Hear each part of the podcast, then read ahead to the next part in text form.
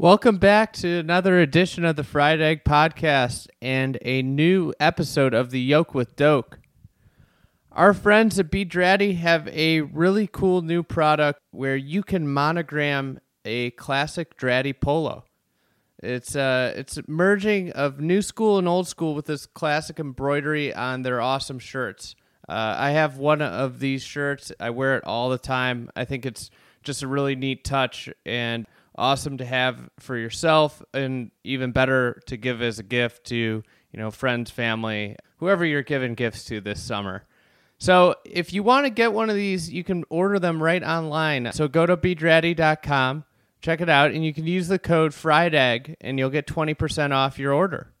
We're back with Tom Doak after a few months off. Tom and I have both been really busy. Uh, if you follow Tom's Instagram, you'll see his travels all over the world. Uh, so exciting to sit down and talk with Tom about uh, all the recent happenings with Renaissance Golf. Uh, we recorded a few hours of podcasts. We are going to release the first two hours of those podcasts this week. So you're in for a treat. Tom, uh, in this episode, talks about his new project at Tara Iti, as well as the progress uh, being made at Memorial Park and how it's been working with Brooks Koepka. Without further ado, here is Tom Doak.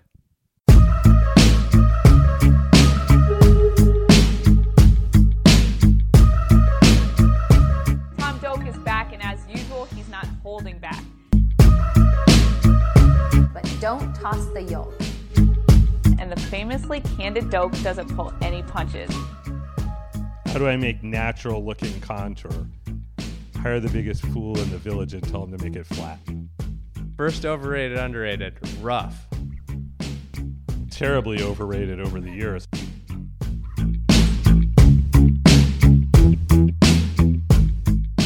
So it, it's been a been a little while. What uh, what's new? You know, following you on Instagram, I see you're all over the place, and Yeah, I've been racking up the frequent flyer miles again this year. Um, a little bit for the confidential guide. I made a trip to Africa in April, which was really different. Um, but um, a lot of my time this spring has been in Houston getting the project going there and you know we're under a pretty tight time frame so we're we're busy busy busy getting everything shaped this spring and then um, and now pretty much all the creative work's done in Houston so I'm back to circling around all these other new projects we've got lined up to make sure the permits are in the right place and try to figure out which one of them is going to happen first that's interesting. How it, the you know you kind of have two.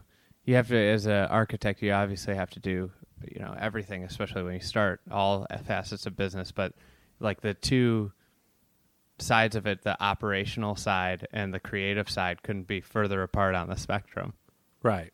Yeah, my job is kind of breaks into three parts on new projects. When they're under construction, I'm making construction visits and kind of editing and watching the guys sculpt stuff. And then at the same time, I'm, you know, trying to figure out the routing for the golf courses we'll build next year or the year after, or five years down the road if the permits are really hard. And then, you know, the third one is just trying to sort out the other potential new projects is you know, is it worth my time to fly to Japan to see that piece of land? Um, is it the piece of land that I just saw that's pretty good? Are we, you know, are we going to be able to get a get to a contract with those people, or are they just, you know, having fun talking to three or four different architects, and you don't really know if they're going to hire you at the end of the day or not? It's hard to put a lot of time into that. It seems like ever since the Olympic thing, you know, every client just wants all architects to grovel and you know do a bunch of free work to try to get the same job let's see all your ideas and you can't you don't have time to do that. You know if if it's a really really special job maybe but but really you should just say no no thanks. If you you know if you can't decide who you want then you probably don't want me. That's a good point because you could just spin, spin your tires and and just well yeah i mean a lot of young architect young architects are all stuck in that position. That's that's their best case scenario is to do a lot of work on something to convince somebody to hire them instead of the established guy but God, you can do it for five or ten different projects before you get a hit that somebody really will take a chance on you. And it's got to be frustrating. You know, there's nothing more frustrating than spend a lot of time designing something and have it never happen. Nothing more frustrating. Yeah, yeah. Especially if you like love. Again, probably most people are like you probably fall in love with it, and Absolutely. It's uh, what uh, with the new stuff. Uh, any any new stuff that uh you, you want to talk about, like uh, with the uh, new project work?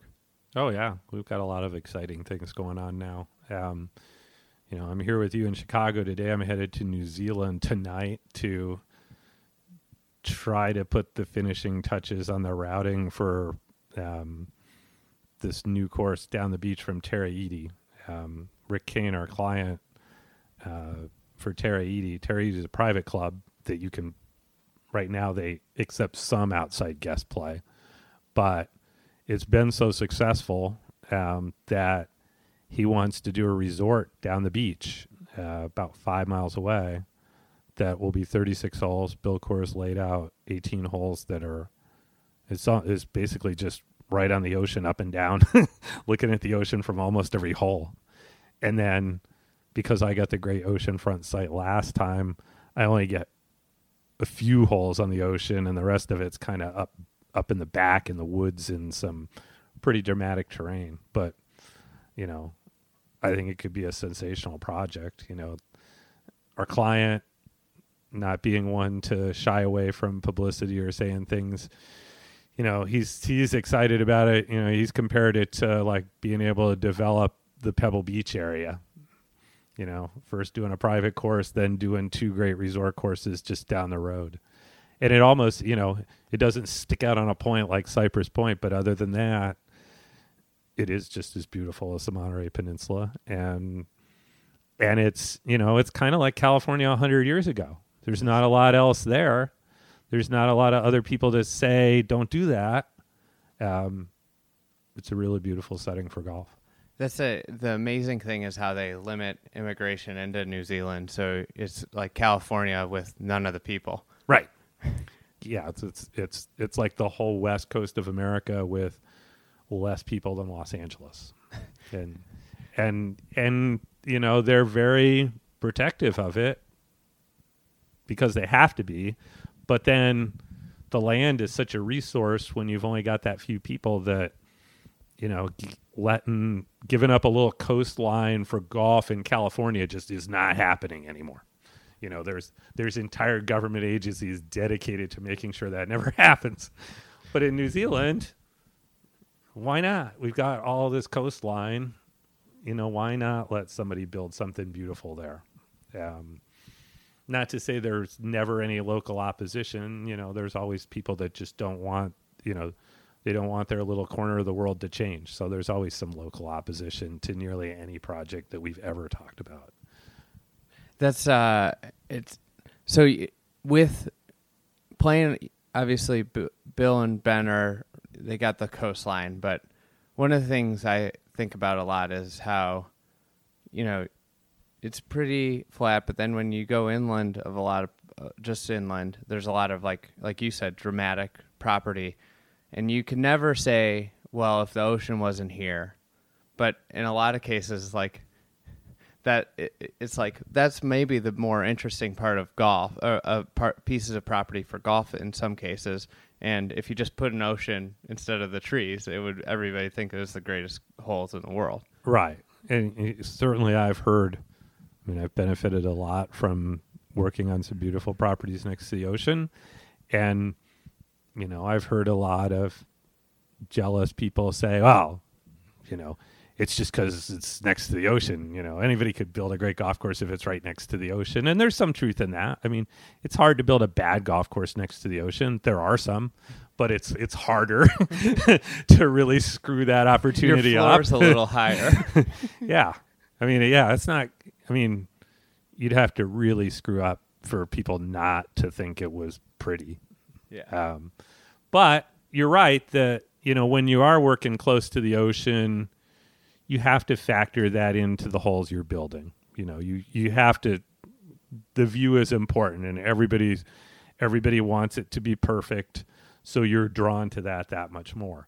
And you know, when you're a mile away from the ocean and you're just back up, like St. Andrews Beach is a great example.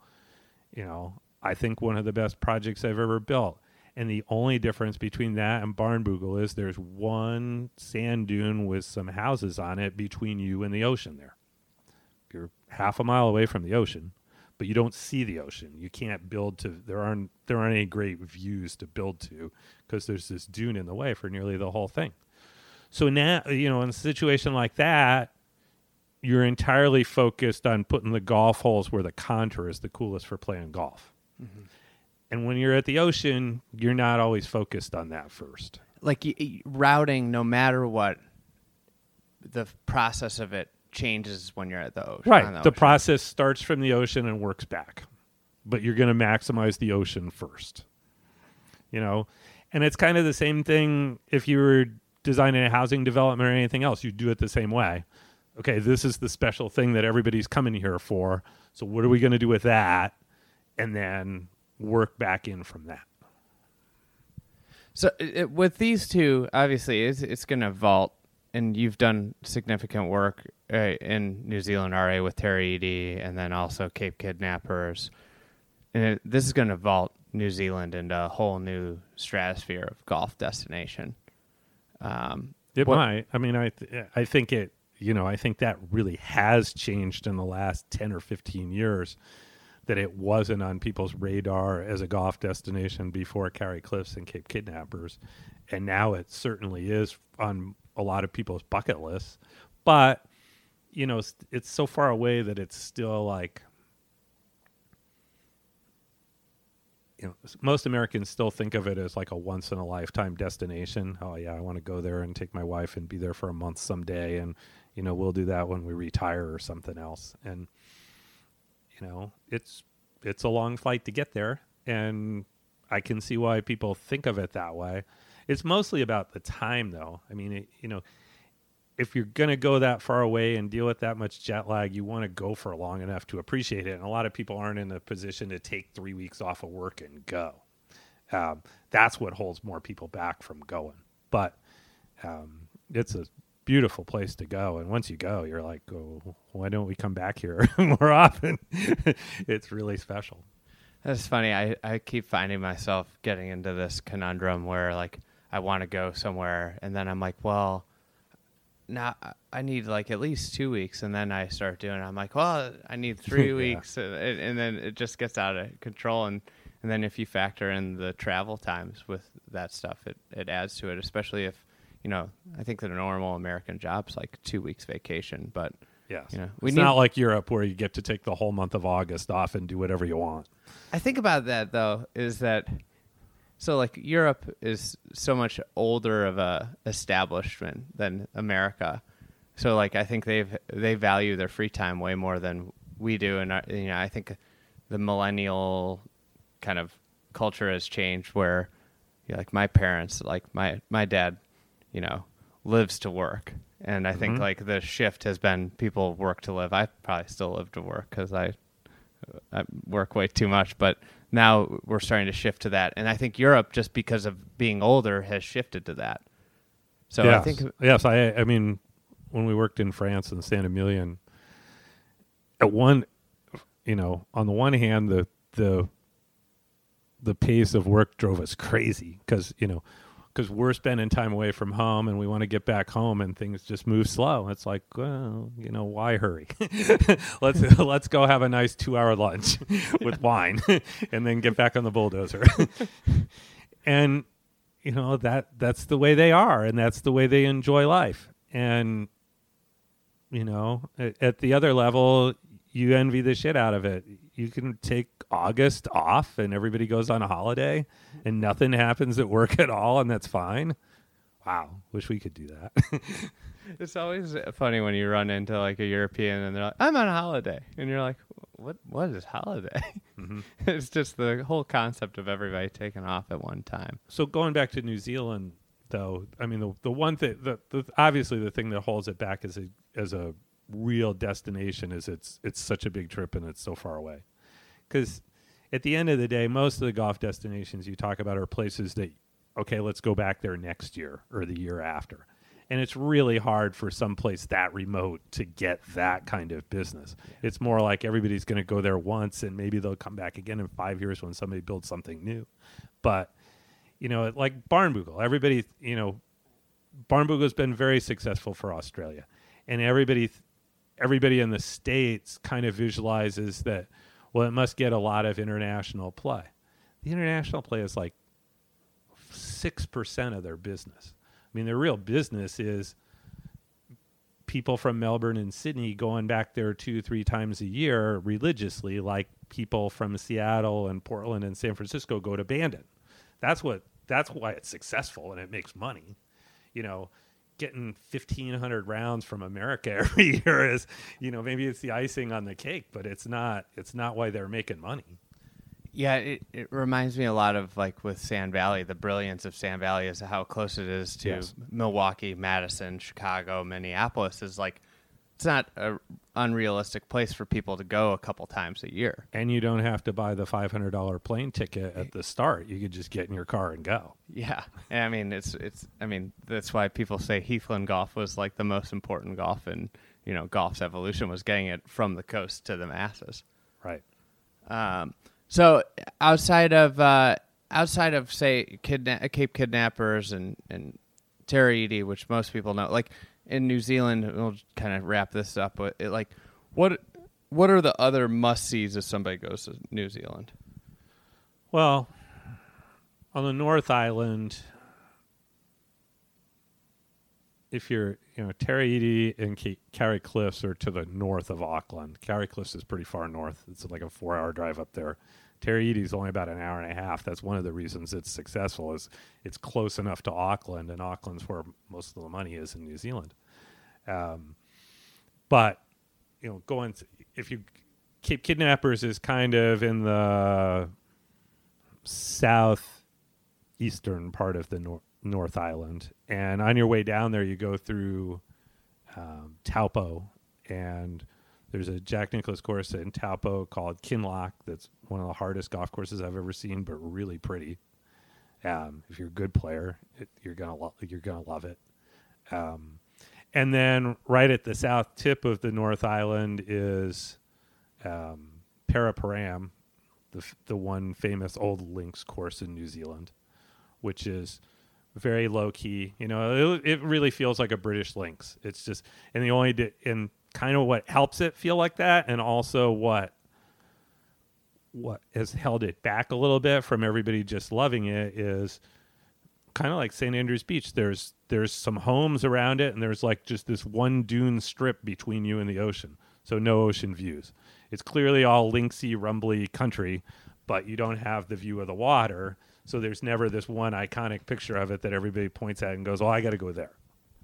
Um, Uh, Unless it, you really are like I when I see a picture of that golf course, I just am like, holy cow, I want to see that because you just see the little micro contours. Right. And then actually some of the most dramatic pictures I've seen of it are when you're looking inland and you see the big you know, it's a fairly strong I don't know if it's high enough to call it a mountain range, but it goes up pretty pretty sharply about 5 miles inland from there.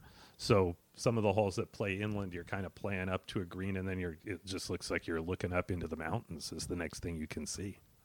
Um, so those are kind of the the the big courses on the North Island, and then the South Island up till a few years ago didn't really have golf courses that people would try to go seek out.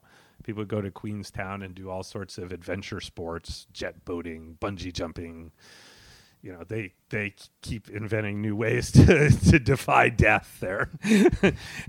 uh, it's you know they they had something called fly by wire a few years ago when we were living oh there. I think they have I think they abandoned that. I think too many people were getting hurt. But they they love that kind of stuff.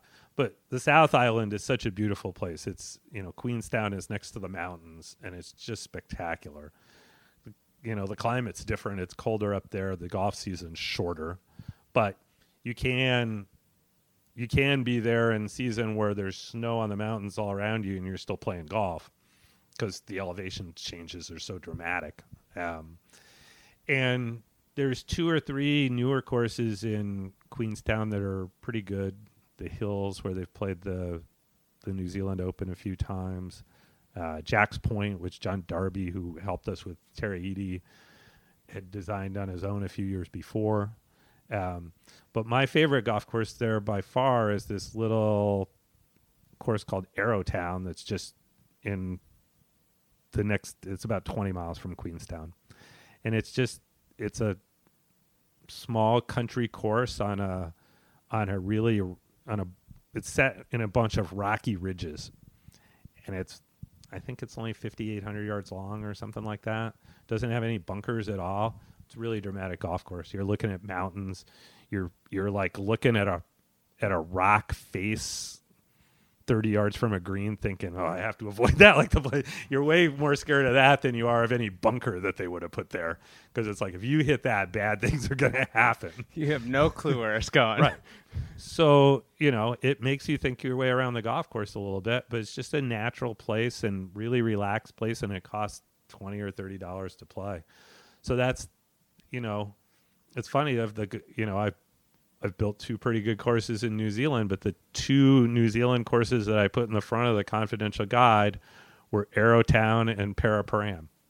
And I'm really pleased to hear, you know, people have sent me articles from the New Zealand papers. There's like two or three of the little courses that we made a big deal out of in the confidential guide are starting to get a lot more attention in New Zealand now. I mean, people in New Zealand didn't really think of those courses as being that good until somebody came from the outside and said, "No, that's really cool." You know, people should appreciate that more. I mean, you know, maybe they can't convince the Japanese and Korean tourists that they want to play that little thing, although I guess some of them are going there now too. But they've convinced more of the New Zealanders, hey, we should go see this when we, next time we go to the South Island. So it's really their business has really picked up, and it's cool to hear. It's like almost the reverse of the list thing, the the list thing that happens in America, where if like a course is on the top 100 list, then everybody, even you know, you could uh, you know, I could tell somebody till I'm blue in the face that they should go one place over another place, but if that other place is on the list, you know, they just disregard my advice. Right.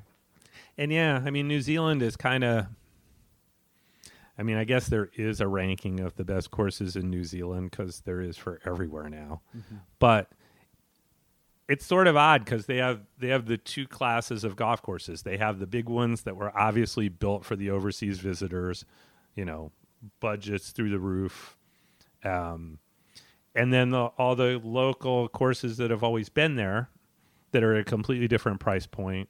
And it's almost like they think that it's two entirely different classes of customers, then there's not much interchange between them, and that you know, well, if you're playing, you know, a perfectly manicured golf course with greens at 10 every day that you wouldn't want to play any of these little country courses where the greens aren't so fast and they're kind of rough and rugged.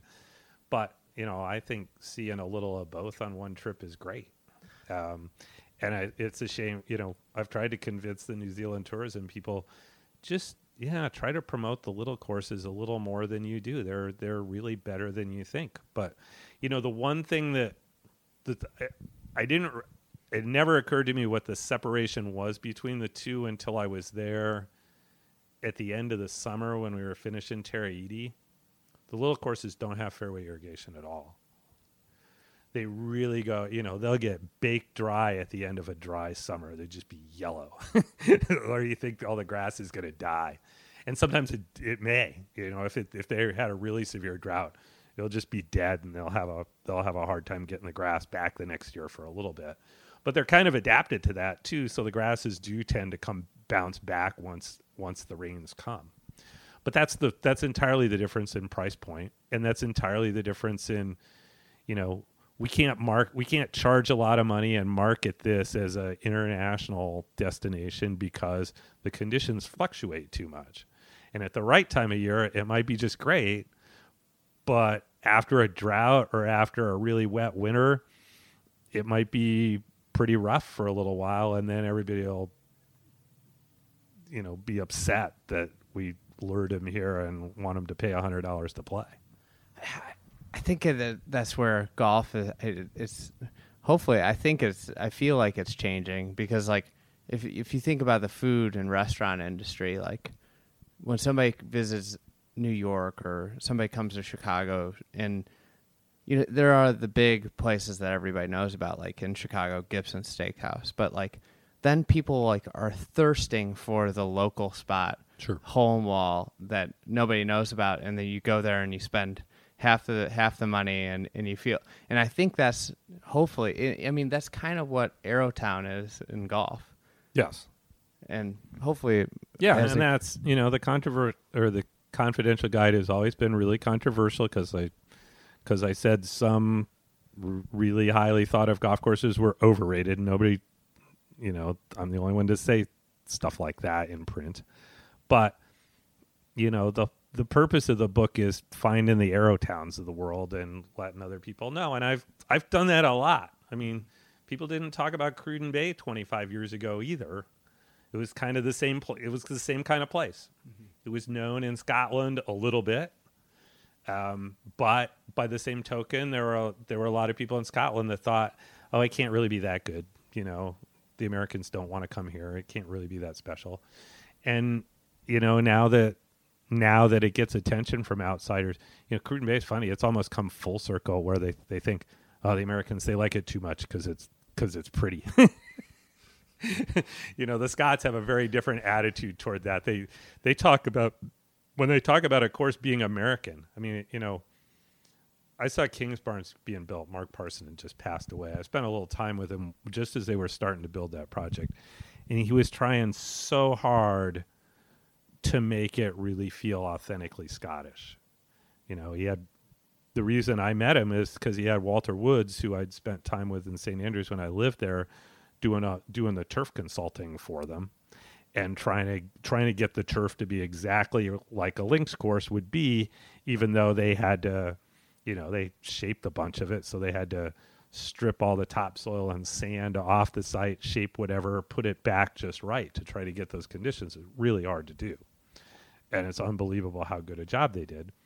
And then they got all done and everybody loved the golf course and but the scots still are like oh it's kind of american. And you know i know that drove mark nuts and i you know and it took me a while to understand what do they mean? And what they meant is it's built to look good. You know they try to make it pretty. The scots all the old courses they never thought it they didn't think about that. They just built golf holes.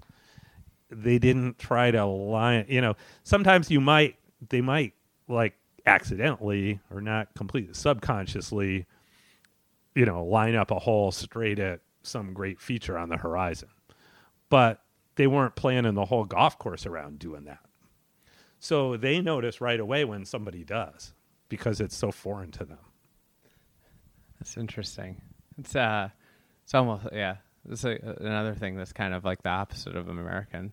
Like we're so conditioned to expect like the the long view or the view of the ocean, like we just talked about a little bit. But then like you don't notice how like a lot most people don't notice how they use like a really interesting feature. Like this is a great golf hole because of this little thing. Right. And a lot of it's just, you know,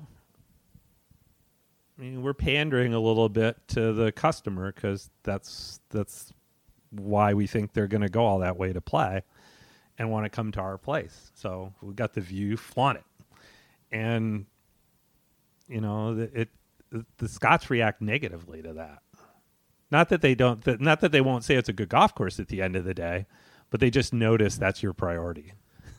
It, it, I wanted to talk about this a little later, but I guess it's a good time since we're here now. Uh, you know, in a couple weeks, the Scottish Open will be at the Renaissance Club, your course in Scotland. Mm-hmm. Um, how was building the, a golf course in Scotland, like a new course in Scotland, and the the what was what's the is there more pressure on doing something uh, there as opposed to America?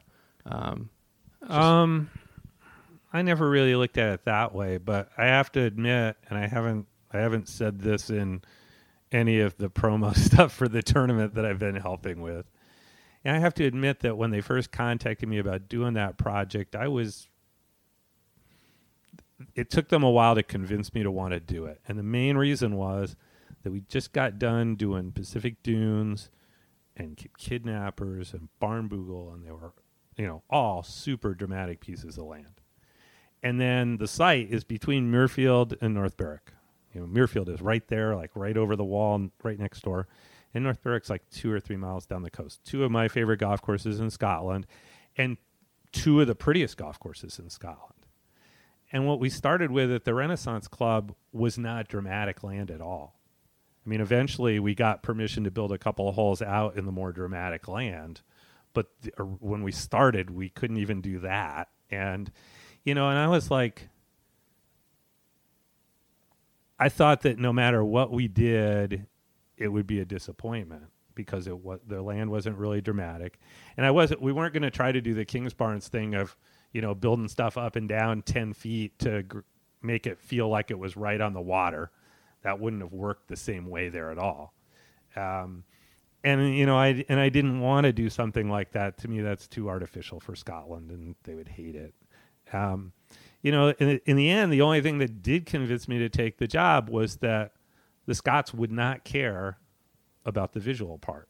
They just wanted to see, you know, we built a good golf course that really played like a links and there were a bunch of good holes. They would accept that as a really good golf course. And, you know, that was sort of liberating when I finally ki- when I finally thought about that. You know, I knew it wasn't going to be the golf course that you know, my friends in the states talked about the same way they talk about kidnappers. But that's okay. You don't get you don't get sites like that very often. I understand that. and you know, I think the Renaissance Club turned out really well. You know, it that's one of the best playing surfaces I've ever been on. You know, they they basically stole the superintendent from Gullane and gave him as much money to maintain one golf course as he had for 54 holes at Gullane with, you know, half the traffic or a third of the traffic. So it's pretty much dialed in all the time. It's a great playing surface. And um, and the clients who are all Jerry Sarvadi, the principal client, um, it's it's a it's a bunch of brothers who developed the golf course, Americans, and Jerry, who's kind of the managing partner lives over there.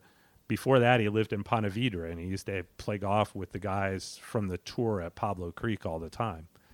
And then his one of his brothers, Paul, um, sold his company to American Express, but he his company used to be the sponsor of the senior tour event in Houston. Uh, so they both had a lot of connections with the tour, and from the beginning they wanted the golf course to be a tournament venue, and they you know they actually had a deal to play one of those American Express events on it back before it opened, and then we couldn't get the permits fast enough for when they were going to play the tournament, so that fell through. And ever so but they they wanted us to build it for for tournament quality players. And it was the only course i it was the first course i'd done that that's what they wanted from the start. And then it's taken them years to get over the hump of you know an american built private course hosting an event in scotland. You know there was just a natural no we can't do you know. I mean, Mark Parsinen had had it at Castle Stewart, but that was a resort slash public course, so no problem. Um, but because these guys have a private club, there was a bunch of resistance to that. You know, so they had a Gullane instead. They had a Royal Aberdeen instead, and they've been they've been pitching for it for years.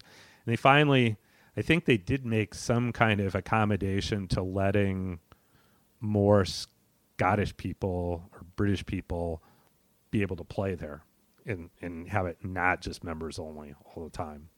And that that was the turning point to okay, then you can have the tournament too. But it's going to be really cool both cuz you know this they'll have it the next 2 years and it won't only be the the Scottish Open for men, they're going to have the the women's Scottish Open too about a month later. So and I think they're going to have a really good field this year. The week before the Open, I think, Yeah. and I and I'm sure they will next year. You know, it's kind of an unknown quantity for a lot of the American players now. I don't think they know what it's like, but they'll find out this year what it's like. I think you'll see a lot of them there next year. Now for a quick word from our sponsor. Today's episode is powered by TD Ameritrade.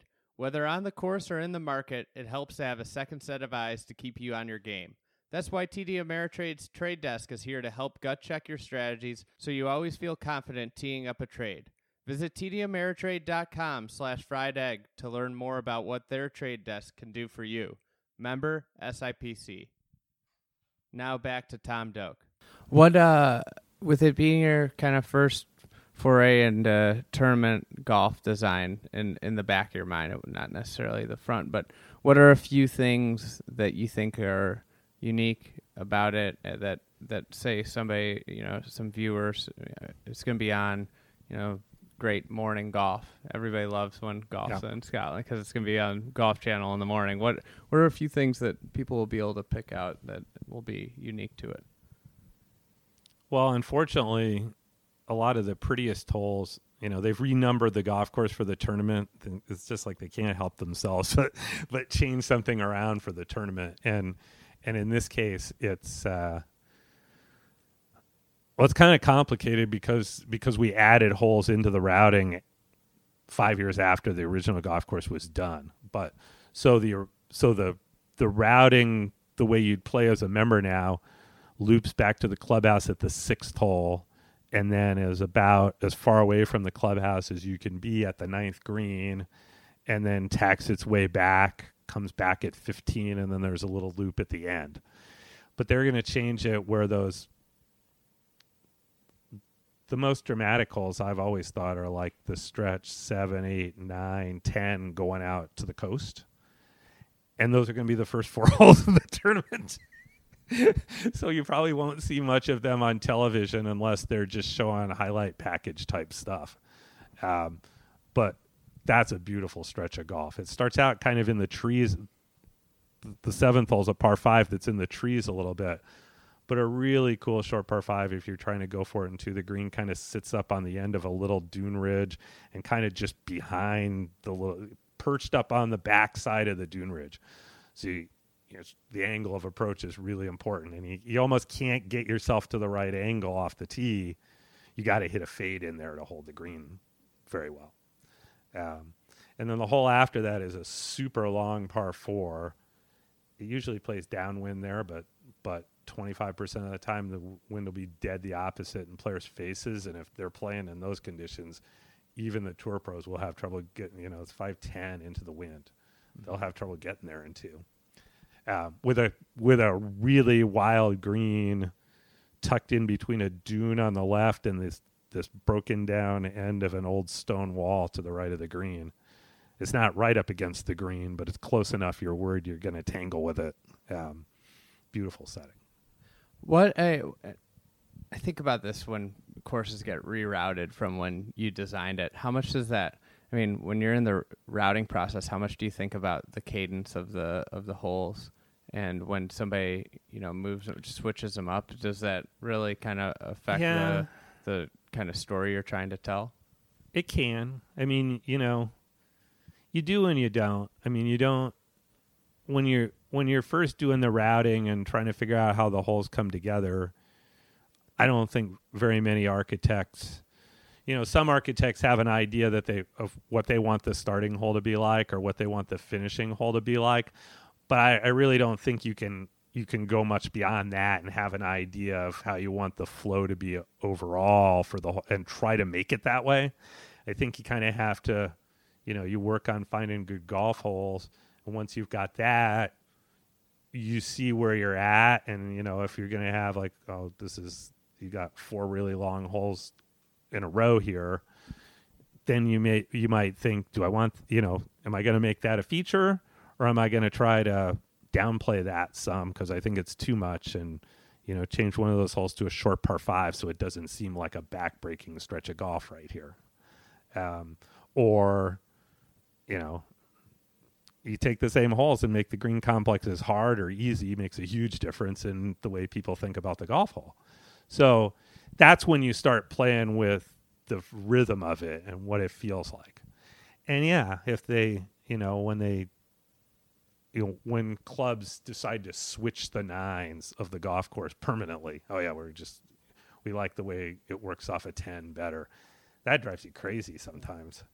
Um, and for tournaments, you know, it probably doesn't matter as much. I mean, the players are playing one hole at a time, so you know they're not caught up in the emotional flow of it the same way the the visitor first time visitor is. You know, the pros aren't going to fall in love with it for better or worse. They're they're trying to shoot the lowest score. Yeah and they don't worry about that stuff very much. So I, I, you know, for a tournament, I guess I don't worry about them changing the routing. But if they really want to change the sequence from what I had permanently, that's probably going to bother me. You know, that is it is really going to change some things. We've had a couple. We just one of the places we're consulting is Yarra Yarra, and Brian Slawnik suggested to them to change the order of the holes because they they used to have a little separate pro shop and they rebuilt the clubhouse and they put the pro shop in it and they did away with the little separate pro shop. So the starting hole was kind of, you know, the the they moved the pro shop to the other side of the building, the clubhouse building. So it was a long awkward walk to get over to the first tee and the and the first, you know, it was one of those Alex Russell courses that started with like a 230 yard par 3 hole. which is a little odd. You know, the, several of the courses in the Sandbelt have that because he he liked to start that way. They were kind of par three and a half holes to him. And that that and two thirty back then was like a driver. Yeah, I mean it was almost like a drivable par four to start. Commonwealth started with a drivable par four. Victoria, I think when I first saw it, it was it was a long par three, but they've turned it into like a two ninety par four now. Um, so there were several of those courses in Melbourne, but but a you're just falling in with okay, the, you have the same awkward start that a lot of these other courses have. But when you combine that with the walk to get there, it was like God, this really just feels weird. you so, start your round with a long walk yeah. and a and a and a long par three. Right. Um, so they decided to change the order and just you know I think see if I can remember this right. From what the old course was, the new start is like they play the seventh hole, no, the sixth hole, and the fifth hole, because those came back to the clubhouse, and then one, two, three, four, back around to seven tee, and then the rest of the golf course in the normal order. And I think it is better. Um, I'd never thought of doing it. You know, I, it's, it's something I don't normally think about changing at all because it is, you know, clubs ask us all the time, should we change the order of the nines or should we change the sequence here? And if you're doing it in an existing course that's been there for a long time, the default is no because, you know, Yarra Yarra is a great example. The best hole at Yarra Yarra, well, one of the two best. There's a great par three there, the 11th, that Mike Clayton just wrote a great article about. But one of the best par fours in Melbourne is the, was the fifth at Yarra Yarra. And it's not the fifth Yarra Yarra anymore. It's the second hole now. so, you know, when you've got people that are familiar with the golf course talking about a hole and they're getting the number wrong, that's confusing as hell. So that's that's one big reason not to change you know, unless it's like better in every other way. Yeah, the the Muni course. I mean, no no architectural, you know, value that I grew up playing. Like they switched the routing like five times in ten years, and and I I played there thousands of times. And when I talked to my buddy, who's like the assistant high school golf coach, he's telling me, "Oh, this happened on four. I'm like, "Wait, which one's 14?" Like, you know, it's right. like you don't don't right. remember, and I know more like I know the golf course like the back of my hand. So it's definitely some historical issues. Um, going from Renaissance Club to your project that's uh, going on, we talked about it a little bit, but Memorial Park down in Houston. Um, so your pat, your what stage of the the construction process are you guys in at this point? Uh, pretty much all the holes are shaped, clearing, grading, shaping all done. They are sand capping things left and right now, finishing greens off and starting to plant grass. It's a little behind because you know they've had some wet weather, and even when it's dry on site, they can't cut sprigs off the field 20 miles away because they got 10 inches of rain there. Um, oh, it's frustrating to try to work in really wet conditions.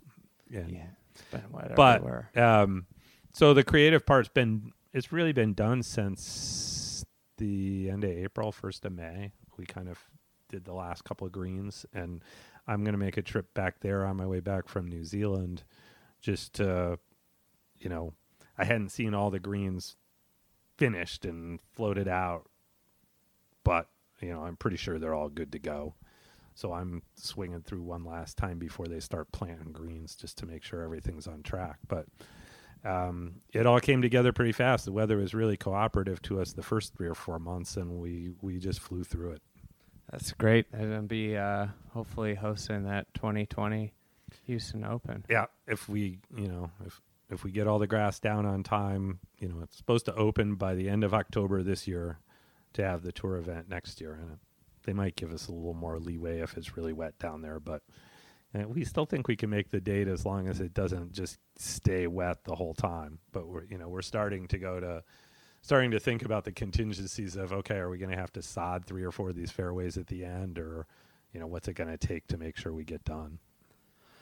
But it's you know it's turned out it looks completely different than most of my other golf courses. I think if you were there, you would not guess it was mine. In what Um, way?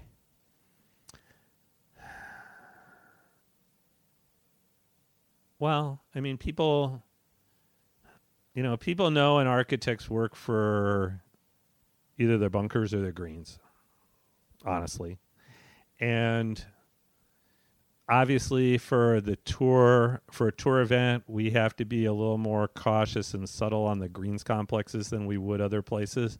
So I don't think you'd pick out those greens right away as being mine. I mean, we've changed them all from what they were from the old golf course that was there.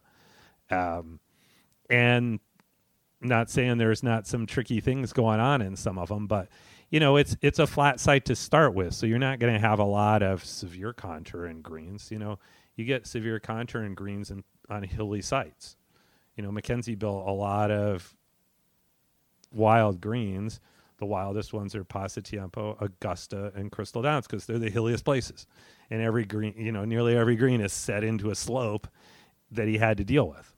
If he, you know, when he built things on really flat sites, he might jazz up a few greens, but it's not like they aren't all like that the way Augustas are. Um, so in Houston, kind of the same. I mean, there's there's a couple of pretty interesting greens, but I don't there's I don't think there's one of them that you just recognize as that looks like something Tom's done before. Um, and then the bunkers. One of the when I got together with Brooks Koepka the first time, one of the things I asked him was, "Would you care if we didn't have very many bunkers?" And he said, "No. You know, bunkers, for the most part, they just don't. We don't think about them a lot anymore. You know, because you're." a lot of times it's easier being in the bunker than in long grass in the same in the same situation relative to the you know whether you're 150 yards away f- from the green or whether you're right up next to the green. Um, you know, a 50 yard shot is more awkward for them out of a bunker than than out of grass, but most others it doesn't make any difference to them whether they're in a bunker or not, and they don't. You know, when they're thinking about where to aim, they're not factoring in the green side bunker at all because they think they can get up and down from it anyway. So why worry about it? Why let that affect where you're going to play? Um, and of course, you know, when you're running a tournament, the absolute worst thing after a big rain event the night before is cleaning up the bunkers and having them playable so you can start play the next day. You know, that's just Or or even not just an event, uh, one of the busiest courses in in right. America. Or for yes, or for or for daily play at a municipal golf course that's really busy. You know, Brian Slawnik worked on it when he was still in turf school. He worked on the he worked on the crew at Oakland Hills for one of the majors there, and they had it was one they had terrible rains a couple of times. So you had like a hundred guys out there trying to clean up all the bunkers and get them back into play in the morning because there's so many bunkers. So, you know, we told the tour we were thinking about not having very many bunkers, and they were like, yeah, that would be great. Because, you know, in Houston, you will get rain. Maybe not the week of the tournament, but it rains a lot. You know, they get 60 inches of rain a year. They're probably going to get rain during the tournament sooner or later. And so, you know, we started out with okay, how few bunkers can we put in this golf course and still, you know, we wouldn't go to zero because we, you know, uh, all the all the municipal golfers of Houston would think we cheated them somehow. so we can't go to nothing.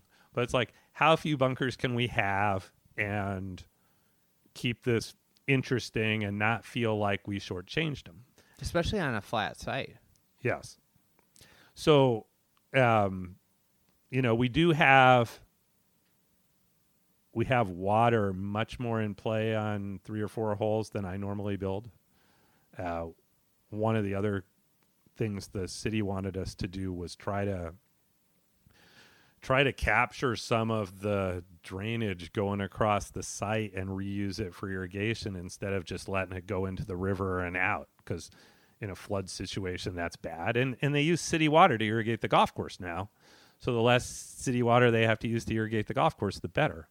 So there was there was a pond in between the 16th and 17th holes on the old golf course and you you know there were kind of some trees around it. You could hit into it but you you didn't really you played the holes without really thinking about the pond being there. It wasn't it wasn't a you know, it wasn't in your face at all. It was maybe a three or four acre pond to make it storage for irrigation to store as much you know capture and store as much water as we can we expanded it to like nine acres and it is on the 16th hole the 16th hole is a par five reachable par five, but fairly long.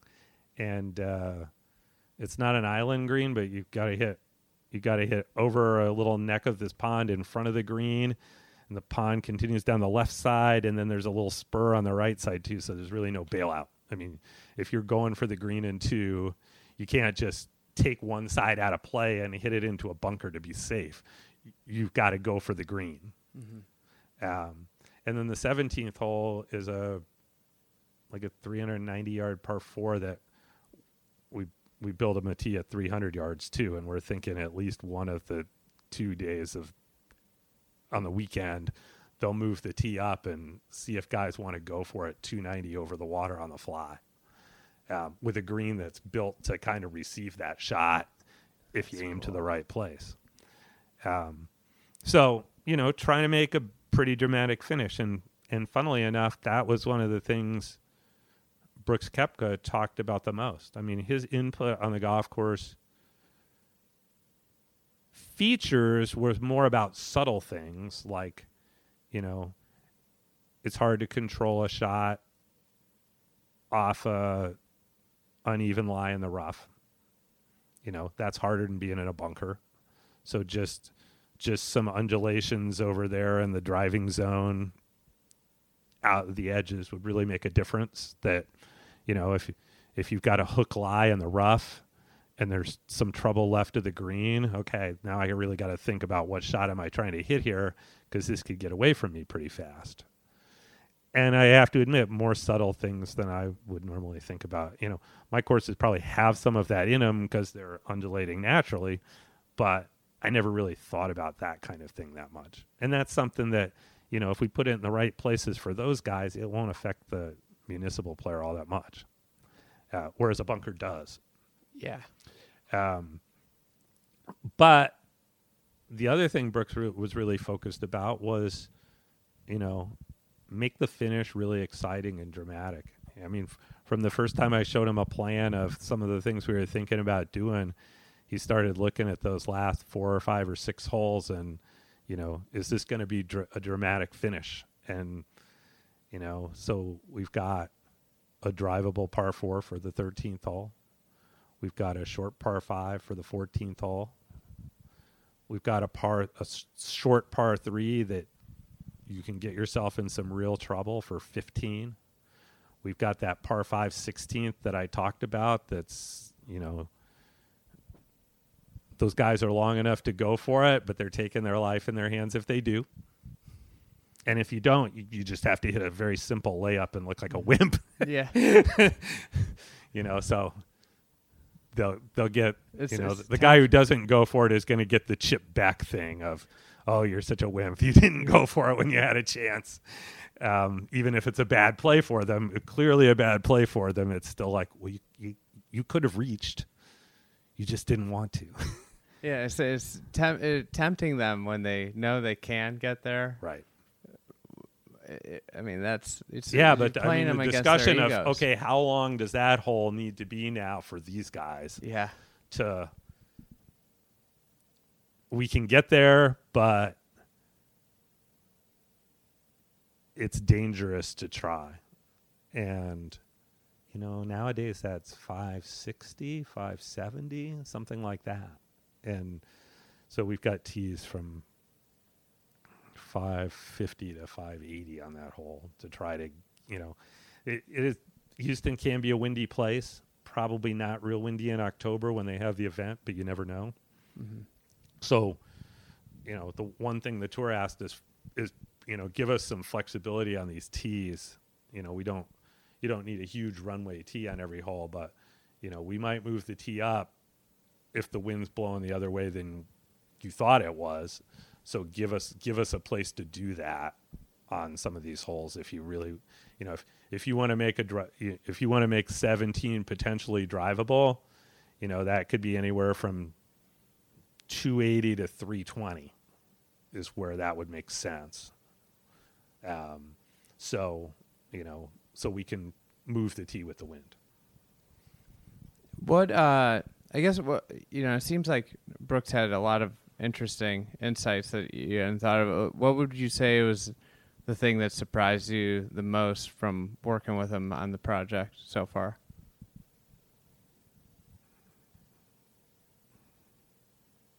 I can relate to him on a bunch of levels. You know, he's you're hearing him speak up more at press conferences and in events. He used to stay pretty quiet. You know, he's kind of a I don't know if introvert's the right term, but he's you know, he's pretty quiet to be around most of the time, but that doesn't mean there isn't stuff going on back in in his mind. And he's starting to get more comfortable saying it. And sometimes it rubs people the wrong way and i can really relate to that.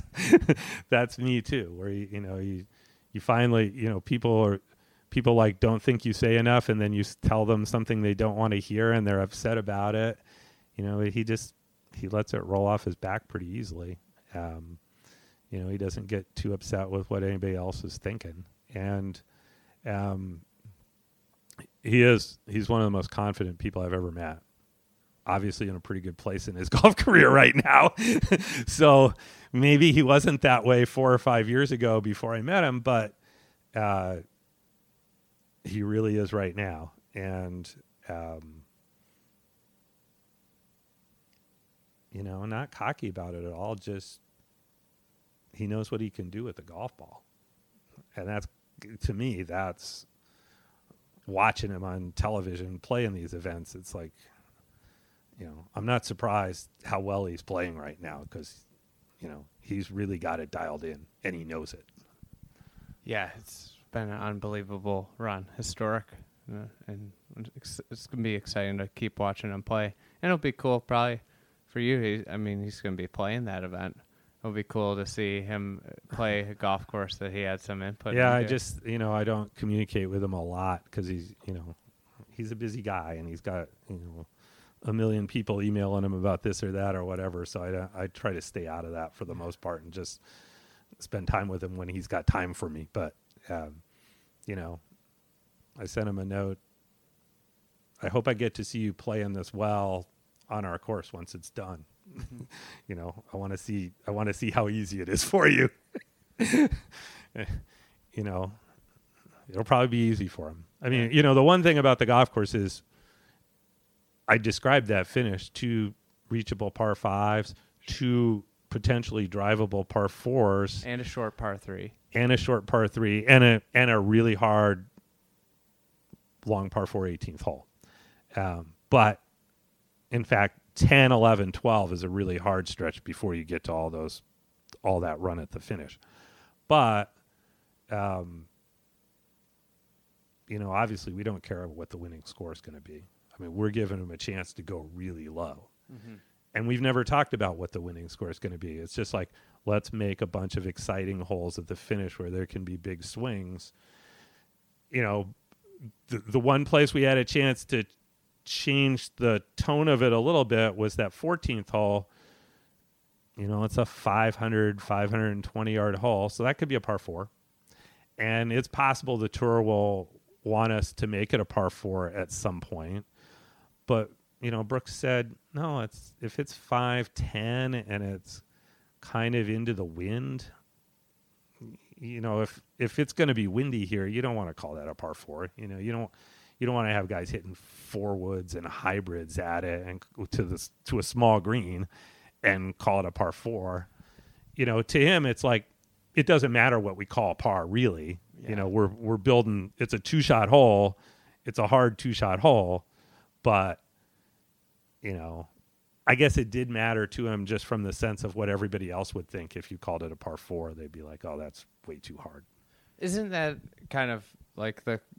I mean, as an architect, like par really shouldn't even be in the equation. It should be about building holes, especially for a tournament that separate the great. uh, You know, who's playing great from who's playing well. Right. And yeah, I mean, I've had that discussion slash argument more than a few times in my career about what par for some particular hole should be about, or just about the concept in general. But, you know, honestly, tournament players are about the only players that you can get.